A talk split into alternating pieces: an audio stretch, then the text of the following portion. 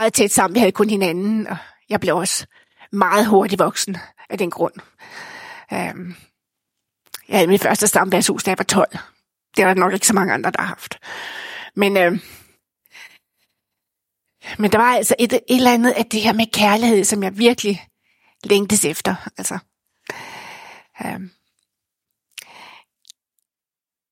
og når jeg siger det her med, min, min far ikke var særlig, var særlig rar, så er det sådan noget med, at, at øh, jeg kan huske dengang, han løb efter min lillebror og min mor og mig med en køkkenkniv i huset.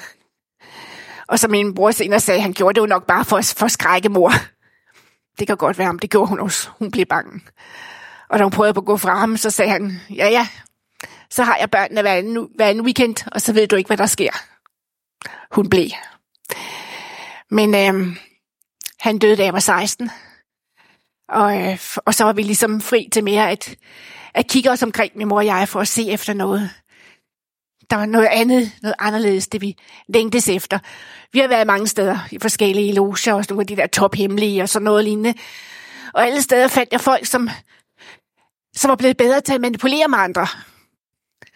Men jeg fandt ikke nogen, der var blevet bedre. Og jeg tænkte, hvis man kender den Gud, der skulle have skabt det hele, så må det betyde, at man bliver et bedre menneske. Øhm, jeg flyttede til øh, Aarhus for at studere, og så kom min mor over til mig. Hun havde, hun havde oplevet i fjernsynet, at der var nogen fra det, man kalder den karismatiske bevægelse, der bad, havde sådan en bedemøde, og det synes hun var rigtig spændende. Og der var så nogen i Aarhus, der mødtes der til Storbededagsstævne i 1980, tror jeg det var. Og hun kommer, jeg var jo med, fordi når ens mor kommer, så går man jo med og jeg blev faktisk vældig farvet. Fordi vi kom til det her møde, og så, og så var der en, der holdt, der holdt et foredrag, øh, hed Michael Harry, og var læge i gynekolog i Aalborg. Og han snakkede om, hvordan man skulle leve som kristen, og blandt andet det der med sex uden for ægteskabet. Det var så no-go. Og jeg tænkte, hallo, altså hvilket århundrede befinder han sig i? Øh, jeg kunne slet ikke forestille mig, at nogen kunne tænke sådan. Øhm, og der var sådan en hel masse ting, der ligesom skurrede vældig i mine ører. Men det, jeg fandt ud af, det var, at de masser af unge mennesker, der var med, de havde et eller andet i øjnene, jeg ikke kendte. De havde en glæde, jeg ikke havde oplevet. Og den vil jeg gerne kende lidt mere til. Så øh, jeg begyndte at, øh, at øh, høre lidt mere efter, at der blev sagt bare de her få dage i Storbededagsstævnet. Og lørdag aften, så blev der kaldt op til forbøn, hvis man ville døbes med Helligånden eller lære Jesus at kende. Og min mor og jeg så på hinanden og sagde, ja, vi har jo prøvet så meget sammen. Det kan vi da også prøve. Det kan da ikke skade. Og så gik vi op og blev bedt for. Og det forandrede vores liv. Min mor rejste hjem dagen efter og oplevede det, som man nogle gange hører om, at hun satte sig med sin bibel, og lyset, eller, eller hele værelset blev oplyst, og alting rystede, og hun mødte Jesus. Øh, for mig gik det lidt anderledes, for jeg følte snart, at jeg, at jeg vandrede lidt i ørkenen. Det er i hvert fald sådan, som jeg har set det bagefter. Alting forandrede sig, jeg tænkte på en anden måde. Jeg kunne ikke finde ud af, hvad det var, der skete. Jeg kunne ikke leve som før. Øh, jeg, jeg, jeg satte spørgsmålstegn ved mit liv og sådan noget. Og det var først om sommeren, at jeg fandt ud af, jeg var på bibelcamping oppe i Skalborg i Aalborg, at øh, rent faktisk havde mødt Jesus. Det passede, hvad der stod i Bibelen. Ikke bare noget af det. Ikke bare det, jeg selv synes om. Men det passede alt sammen. Og Jesus er hvem man siger, han er. Og han er Guds søn. Øh, død for os at stå op igen. Og, øhm, og så begyndte Gud at tale til mig. Det var jo sådan noget, man taler lidt stille om. Ikke altså høre stemmer. Det er ikke ligefrem noget, vi går og synes er, er, er, er, er noget, der er til at gå efter i vores samfund. Men øh, jeg hørte Gud tale til mig. Han sagde, at jeg skulle begynde at læse øh, teologi. Og jeg var ellers ved at være færdig som antropolog. Og så tænkte jeg, jamen, kan kvinder være præster? Og jeg opsøgte ham, som havde bedt for mig i sin tid, Paul Bøje, som også har stået i mange år for den, øh, øh, for den kristne øh, tv-station i Aarhus. Og jeg fortalte ham det, og sagde, hvad, hvad, hvad, hvad, hvad kan jeg det? Og så sagde han, jamen, har Gud sagt, du skulle være præst? Nej, han har sagt, jeg skulle læse teologi. Jamen, så gør det, sagde jeg så. Hvem ved, hvad han så siger? Han siger aldrig, øh, hvad der skal ske i de næste par skridt. Men kun hvad du gør lige nu. Så jeg øh, begyndte at læse teologi. Jeg mistede alle mine venner, fordi de følte, at jeg virkelig var kommet langt ud. Og jeg øh, forkastede det liv, som vi havde levet sammen. Og øhm, så ville de ikke have med mig at gøre mere. Min familie synes, jeg var blevet godt tosset. Bortset fra min mor, altså. Hun forstod det. Øhm, så det var lidt svært der. Jeg boede på, på kollegium, og så en dag, så siger, så siger Gud til mig, at nu skulle jeg flytte ind til øh, det kollektiv, som på det tidspunkt var, som Ungdom for Kristus havde inde i Aarhus, hvor de havde en kaffebar, som de sammen med en masse frivillige bestyrede, hvor alle kunne komme ind og få en kop kaffe og snakke om, hvad det skulle være, og Jesus vidste, ville det. Og, øhm, og der sagde jeg til, til, til Gud, nu må du altså stoppe. Nu er det nok. Du har fået mig til at ændre hele mit liv. Øhm, jeg har mistet mine venner. Jeg aner ikke, hvor jeg står. Og nu skal jeg altså også øh, begynde på noget helt nyt. Altså, nu kan jeg ikke mere. Og så gik jeg i seng. Og der lå jeg en uge. Jeg havde øh, badeværelse sammen med det kollegeværelse, der, der gik ud og drak vand, men jeg spiste ikke. Jeg gik ikke udenfor. Jeg lå den uge og kæmpede med Gud. Indtil jeg sidst sagde jeg til ham, okay, jeg giver mig. Jeg flytter. Og så stod jeg op og gik ud og lavede mad, og så ringede jeg til Peter Poulsen, som nogen af jer kender fra Aarhus, øhm, som også har været præst i både valgmenigheden og frimenigheden, tror jeg. Øhm, og han bestyrede med det her, det her, øh, det her øh, kollektiv, og så sagde jeg, Gud siger, at jeg skal flytte ind til jer. Nå, siger han, jamen, siger Gud det, så må du, så må du heller komme. Ikke noget om, hvad jeg tænkte om det, der hvordan det ville gå, eller noget som helst. Så øhm, der flyttede jeg ind, og Gud havde en masse nye venner til mig dagen. Øh, en masse unge mennesker, som jeg ikke skulle bære masker overfor, som jeg kunne være mig selv overfor, øh, som jeg kunne tale om de dybe ting, og kunne lave pjat med, og øh, jeg fik et helt nyt liv. Der mødte jeg så også min mand, Henrik, som sidder lige der. Fordi han var en af de frivillige, der kom til at hjælpe derinde. Og øhm, vi lærte hinanden at kende og blev øh, kort tid efter, og vi kom til at snakke rigtig sammen, så gik der nok en halvanden måneds tid eller en måned, og så var vi forlovet. Og så syntes han, at vi skulle tage en lidt med ro for at se tiden an, så vi ventede hele tre måneder med at blive gift. Det synes jeg var voldsomt, fordi vi var jo sikre på, at det var Guds vilje, det her. Men øh, vi vidste, at vi ikke skulle bare skulle blive i Danmark. Jeg var begyndt at læse teologi, men så sker der det sjove, at Henrik, som er musiker, lutenist, øh, han fik at vide, at Gud han skulle faktisk være præst. Så det blev han. Så i stedet for at blive præst, først så endte jeg som præstekone i Himmerland. Øh, mens jeg stadig læste selv. Og så var vi altså sikre på, at vi skulle ud som missionærer. Og øhm, vi troede, at vi skulle til Israel, men det blev til den arabiske verden, hvor vi rejste ud med det, der hedder, øh, dengang hed det det danske missionsselskab. Nu er det den mission. Og øhm, vi studerede arabisk og islamistik i, i Rom, hvor det gik op for mig, at ej, ikke gik op for mig. Altså, jeg var jo blevet kristen ind i, i det meget økumeniske fællesskab, som var øh, for, altså forløberen for OAS, ikke? altså en karismatisk fornyelse. Øh, men, det, men det fortsætter også i Rom, hvor vi studerede... tak skal du have. Hvor vi studerede øh, på institut under Vatikanet, øh, og lærte den katolske kirke at kende rigtig godt. Og det i hvert fald gik mere og mere op for mig, at det betyder ikke noget, hvilken kirke du tilhører, men det er hjertets vendthed mod Gud, der er vigtigt. Så øh, jeg siger, okay, jeg er der, hvor Gud vil have mig. Og hvis han siger, at jeg skal noget andet, så, øh, så må han jo sige, hvad jeg så skal. Det er op til ham. Øh, vi var ansat til at være missionærer i øh, Cairo, og der flyttede vi til efter nogle år. Og det med at være missionær, det er helt fantastisk. Det er et liv i øh, stadig afhængighed af Gud. Altså, det er det altid, og det ved jeg godt.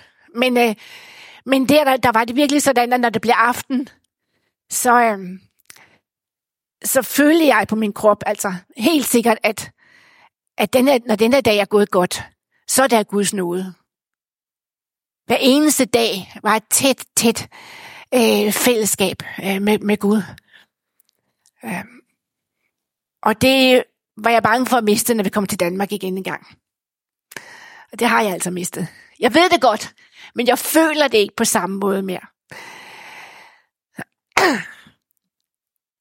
Vi var ikke udsendt som almindelige missionærer, som, er taget, som bliver taget, øh, kommer et eller andet sted hen, fordi der er brug for et eller andet arbejde der, altså undervisning på bibelskole, eller bygning af en ny kirke, eller skole, eller sådan noget lignende. Men vi var øh, taget afsted, fordi man i Danmark ønskede at vide mere om, hvad der sker i den muslimske verden i øjeblikket. Så vi skulle sådan fagne bredt. Så vi skulle øh, få alle de kontakter, vi kunne til de forskellige kirker, og arbejde, hvor vi kunne, og lære så mange mennesker at kende som muligt. Og det var ufatteligt spændende. Og hver dag var jo en gave. Det er det også her. Men vi, her der, altså, vi lever sådan et trygt og sikkert liv for det meste. Det er, det er ikke det, vi sådan tænker på hele tiden. At det er en gave. Det er kun, når der sker et eller andet, det går op for os.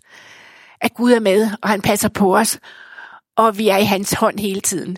Ellers ved vi det godt, men det der med at mærke det på sin krop hele tiden, det er, ja, det er en gave. Um, vi tog videre til Albanien og var, var missionær der et stykke tid og måtte rejse hjem, fordi jeg blev syg og ikke kunne tåle at være der. Og Henrik fortsatte sit missionærarbejde i Danmark som generalsekretær for Dansk Opermission, og hvor han arbejder meget med forfulgte, forfulgte kristne, og bibeloversættelser, bibeltrykning og uddeling. Og jeg blev så præst herhjemme. Og så har jeg jo arbejdet med, det vi jo begge to arbejder med islam og muslim og den arabiske verden. Men så lagde Gud en helt ny verdensdel på mit hjerte. Og så sagde jeg til ham igen, det kan du altså ikke mene. Det er altså for meget. Jeg har arbejdet 20 år med det her skal vi jo virkelig nu begynde på noget andet. Men der lagde Indien på mit hjerte. Og øhm, det kom efter tsunamien, og jeg har lært en der at kende. Øhm, øh, der er altså øh, igennem Lausanne-bevægelsen. Øhm, på grund af, at vi, vi, var, vi arbejdede med de forfulgte kristne, og de var også forfulgt i Indien. Og siden har jeg været en del gange i Sydindien, hvor der ikke kommer nogen som helst andre mennesker. Um, der kommer ikke nogen andre. De siger selv, at kineserne kan ikke lave penge i Sydindien. Så der kommer ikke andre.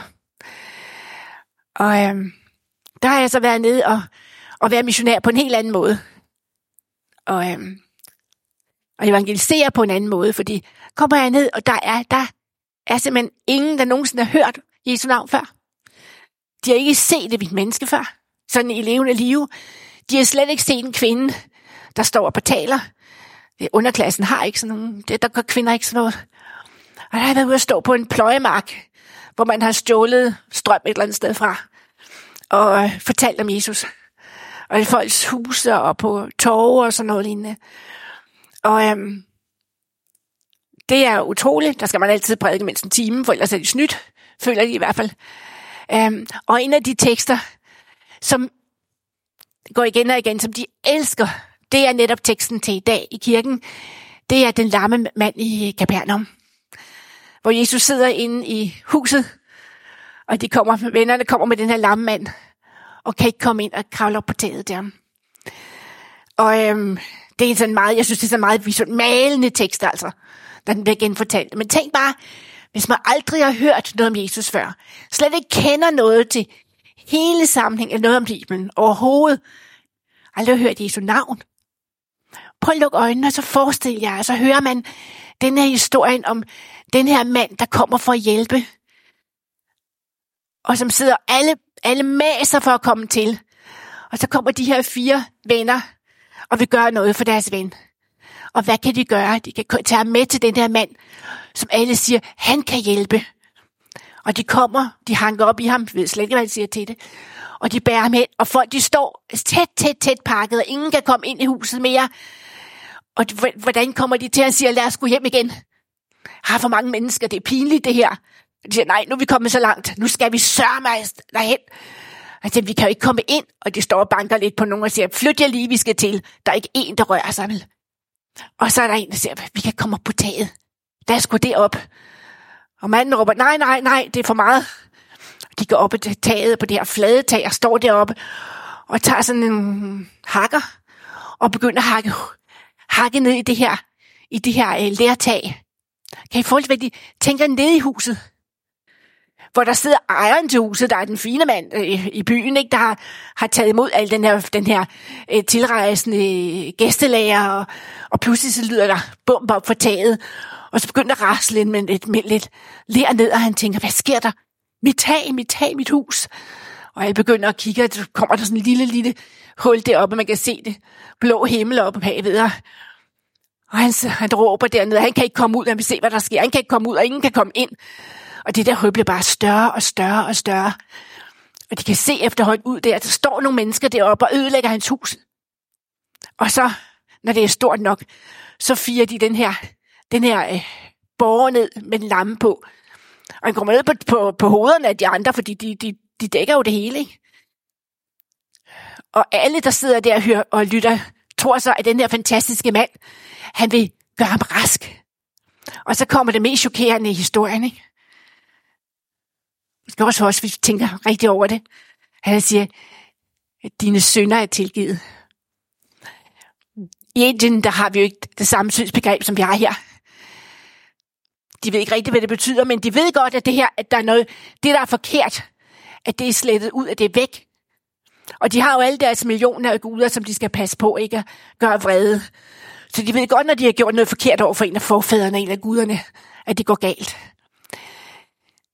Og så hører de, at, at det kan han tage væk fra dem, men han kan også gøre rask. Det er en historie, som virkelig bliver taget imod med, med stor forbavelse og stor glæde. Og de her mennesker, der sidder, og som er for absolut underklassen, og der lider, som ingen nogensinde hører på ellers, de får mulighed for at komme ind i kirken, sætte sig på gulvet ved siden af præsten, være med, ligesom alle andre, og ikke være lukket ude.